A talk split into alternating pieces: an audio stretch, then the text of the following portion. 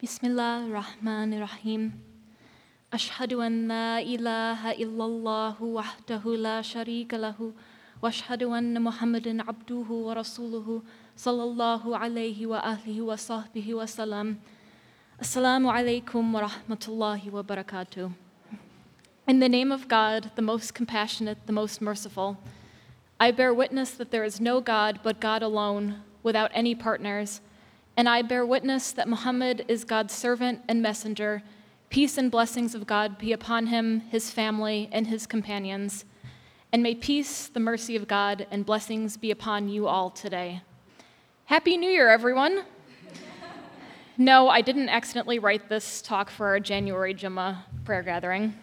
Last week, we entered the month of Muharram, which signifies the beginning of the Islamic year 1439. So that's been 1,439 years after Prophet Muhammad, peace and blessings be upon him, emigrated to Medina from Mecca. Coincidentally, this year, Rosh Hashanah, the holiday celebrating the Jewish New Year, began one day before the Islamic New Year. Unlike in other faith traditions and secular cultures, the Islamic New Year is not generally set aside as a special holiday. However, we do hold the 10th day of the New Year as sacred. This day is known as Ashura, literally meaning 10th in Arabic, and it begins tomorrow night at sunset. Ashura is unique among Islamic holy days in that although it is observed by both Sunni and Shia Muslims, the reasons for commemorating the day, along with the associated acts of worship, are completely different between the two branches. Speaking from personal experience, people may not know or realize that Ashura is observed in such different ways. Others may believe that only one branch is properly keeping Ashura, while the other branch's forms of worship are considered incorrect or even deviant. I will be exploring the foundational stories behind both the Sunni and Shia observances of Ashura and considering the lessons we can take from both of them. In the Sunni tradition, Ashura is observed as the day when Moses and the children of Israel were freed from slavery in Egypt. God narrates this in chapter 26, verses 52 through 68 of the Quran. And God says, And we inspired to Moses, Travel by night with my servants. Indeed, you will be pursued. Then Pharaoh sent mobilizers to all the cities to say, These are just a small band of people, and they have truly enraged us, but we are a multitude on the alert. So we removed from them gardens and springs, treasures and places of honor. Thus it was, and we made the children of Israel inheritors of it all. So Pharaoh and his people pursued them at sunrise. When the two groups saw each other, the companions of Moses said, We are sure to be overtaken. Moses said, Certainly not. My Lord is indeed with me, and my Lord will guide me. Then we inspired Moses, saying, Strike the sea with your staff, and it parted, each side like a huge mountain. We brought the pursuers near there, and we saved Moses and all that were there with him. Then we drowned the others. Truly there is a sign in this, but most of them do not have faith. And indeed, your Lord is the Almighty and the most merciful. Traditionally, Sunni Muslims observe Ashura as a day of fasting. A sound hadith in Sahih al Bukhari, one of the major collections of Sunni hadiths, describes how when the Prophet Muhammad, peace and blessings be upon him, was living in Medina, he noticed that the Jewish communities there were fasting on Ashura. When he inquired about this, he was told that they were following the practice of Moses, who fasted as thanks to God for delivering the children of Israel to freedom. Upon hearing this, the Prophet encouraged Muslims to do the same. Another hadith found in Sahih Muslim, one of the other major Sunni hadith collections, narrates that the Prophet said, For fasting the day of Ashura, I hope God will expiate for the sins one committed in the previous year. Thus, many Sunni Muslims will fast on Ashura in honor of the children of Israel's freedom and as a means to have their sins of the past year forgiven. For Shia Muslims, Ashura is also a day of remembrance, but the occasion being remembered is far less joyous than the commemorating freedom from Pharaoh. Ashura marks the anniversary of the day Imam Hussein, the beloved grandson of Prophet Muhammad, peace and blessings be upon him, was killed at the Battle of Karbala in 680 Common Era, 61 years after the Prophet's migration to Medina. Hussein, his family, and a band of his supporters were on their way to the town of Kufa in Iraq where he would serve as their leader and resist the rule of Yazid, the controversial Umayyad Caliph who was viewed by many as corrupt and unfit to be the leader of the Muslims. However, on the way to Kufa, they were met by Yazid's forces in Karbala, located in central Iraq, who had come to stop what they considered an uprising and a threat to Yazid's power.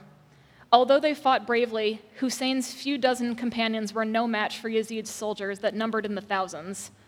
Hussein and all the adult men were killed, and the surviving women and children were rounded up and forced to march to Damascus, the capital of the Umayyad Caliphate, as prisoners of war, where many died along the way. Every year on Ashura, as well as the days leading up to it, and up to 40 days afterwards, Shia Muslims will gather together and recount the story of Karbala, remember the sacrifices that Imam Hussein and his family made for the Muslim Ummah, and mourn all of the losses that occurred. The death of any beloved religious figure is sorrowful, but it is the circumstances surrounding Hussein's death that make it particularly tragic. Not only was Hussein the grandson of the Prophet, for most Shia Muslims, he is considered one of 12 infallible Muslim leaders who has been granted divine knowledge, wisdom, and excellent character.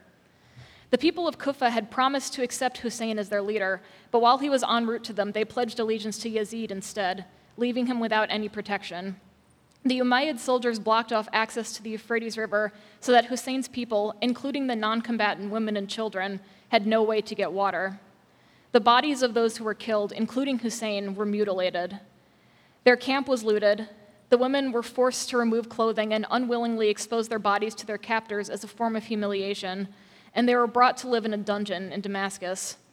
Prophet Muhammad, peace and blessings be upon him, had always preached unity and forbade oppression but a mere 50 years after he died, his own family was oppressed by fellow Muslims. I didn't learn about any of this until years after I started studying Islam. When I first started studying the religion, and when I ultimately converted during my first year of college, almost all of my Islamic knowledge was from Sunni sources because that's all that was available to me. I didn't know any Shia students at my school, and there were no Shia mosques nearby for me to visit. Ashura for me was a day of fasting and enjoying what I viewed as a kind of Islamic Passover, a holiday that, that I had grown up celebrating with my Jewish mother. In my sophomore year of college, I became friends with a new first year Muslim student named Marcin, an Iraqi American Shia from Kansas. A couple days before Ashura of that year, I asked her if she was going to fast. She said that Shias generally don't fast on Ashura because fasting is considered a joyful act of worship and thus isn't appropriate for a day of mourning. This was news to me, so I did some research and was quite surprised to learn about this whole other side to Ashura that I was totally unfamiliar with before. Although I consider myself a Sunni Muslim and have not participated in Shia acts of worship for Ashura, I do think there is a lot of value in recognizing Ashura as a solemn day of mourning. It forces people to acknowledge the uncomfortable truth of the existence of evil in the world not only did this terrible event happen, it happened to the family of the prophet, who were by all accounts good, upright people. It is a reminder that suffering afflicts everyone, even good people. Haroon Moghul, an American author and academic, points out that unlike Moses and his people, who won their fight against oppression, Hussein and his people lost theirs.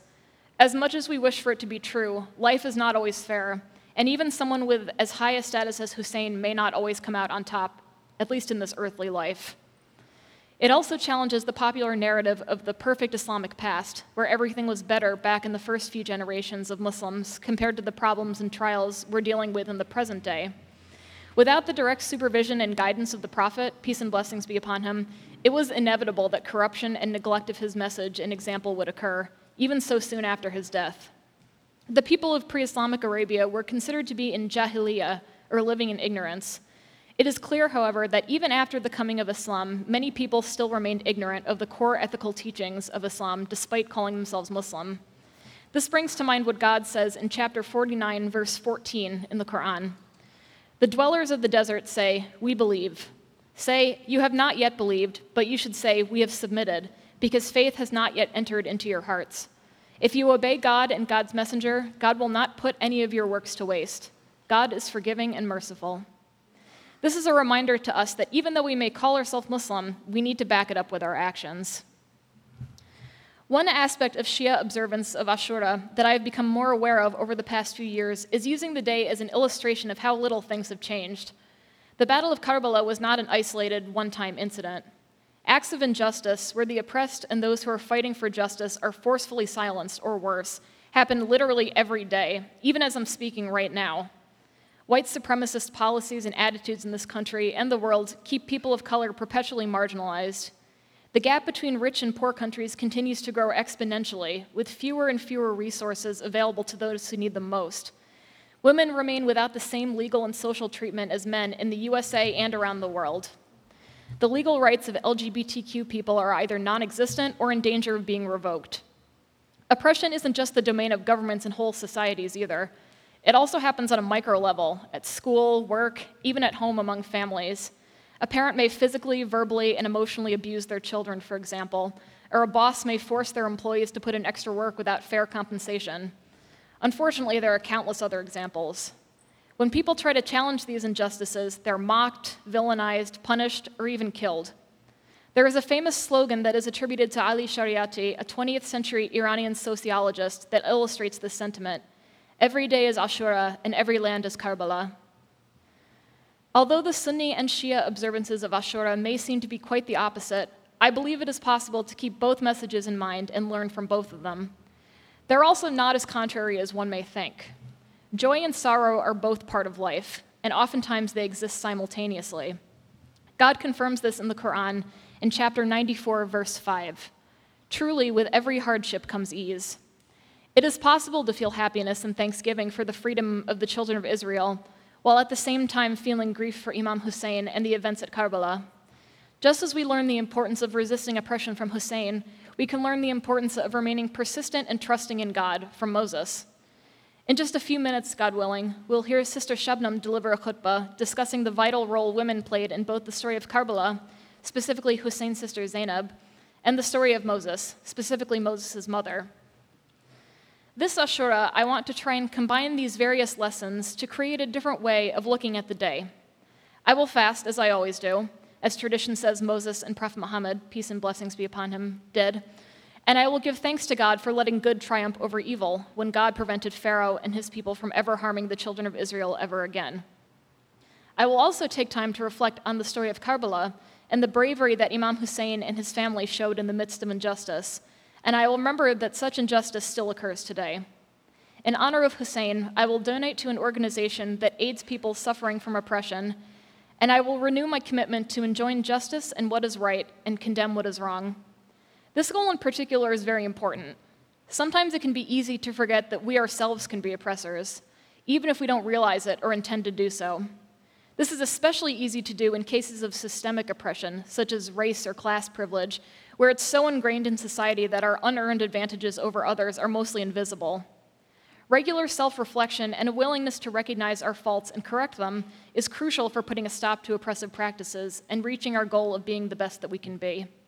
God willing, we will become a world where there will be no more Karbalas, and we will all be as free as the day when Moses and his people finished crossing the sea.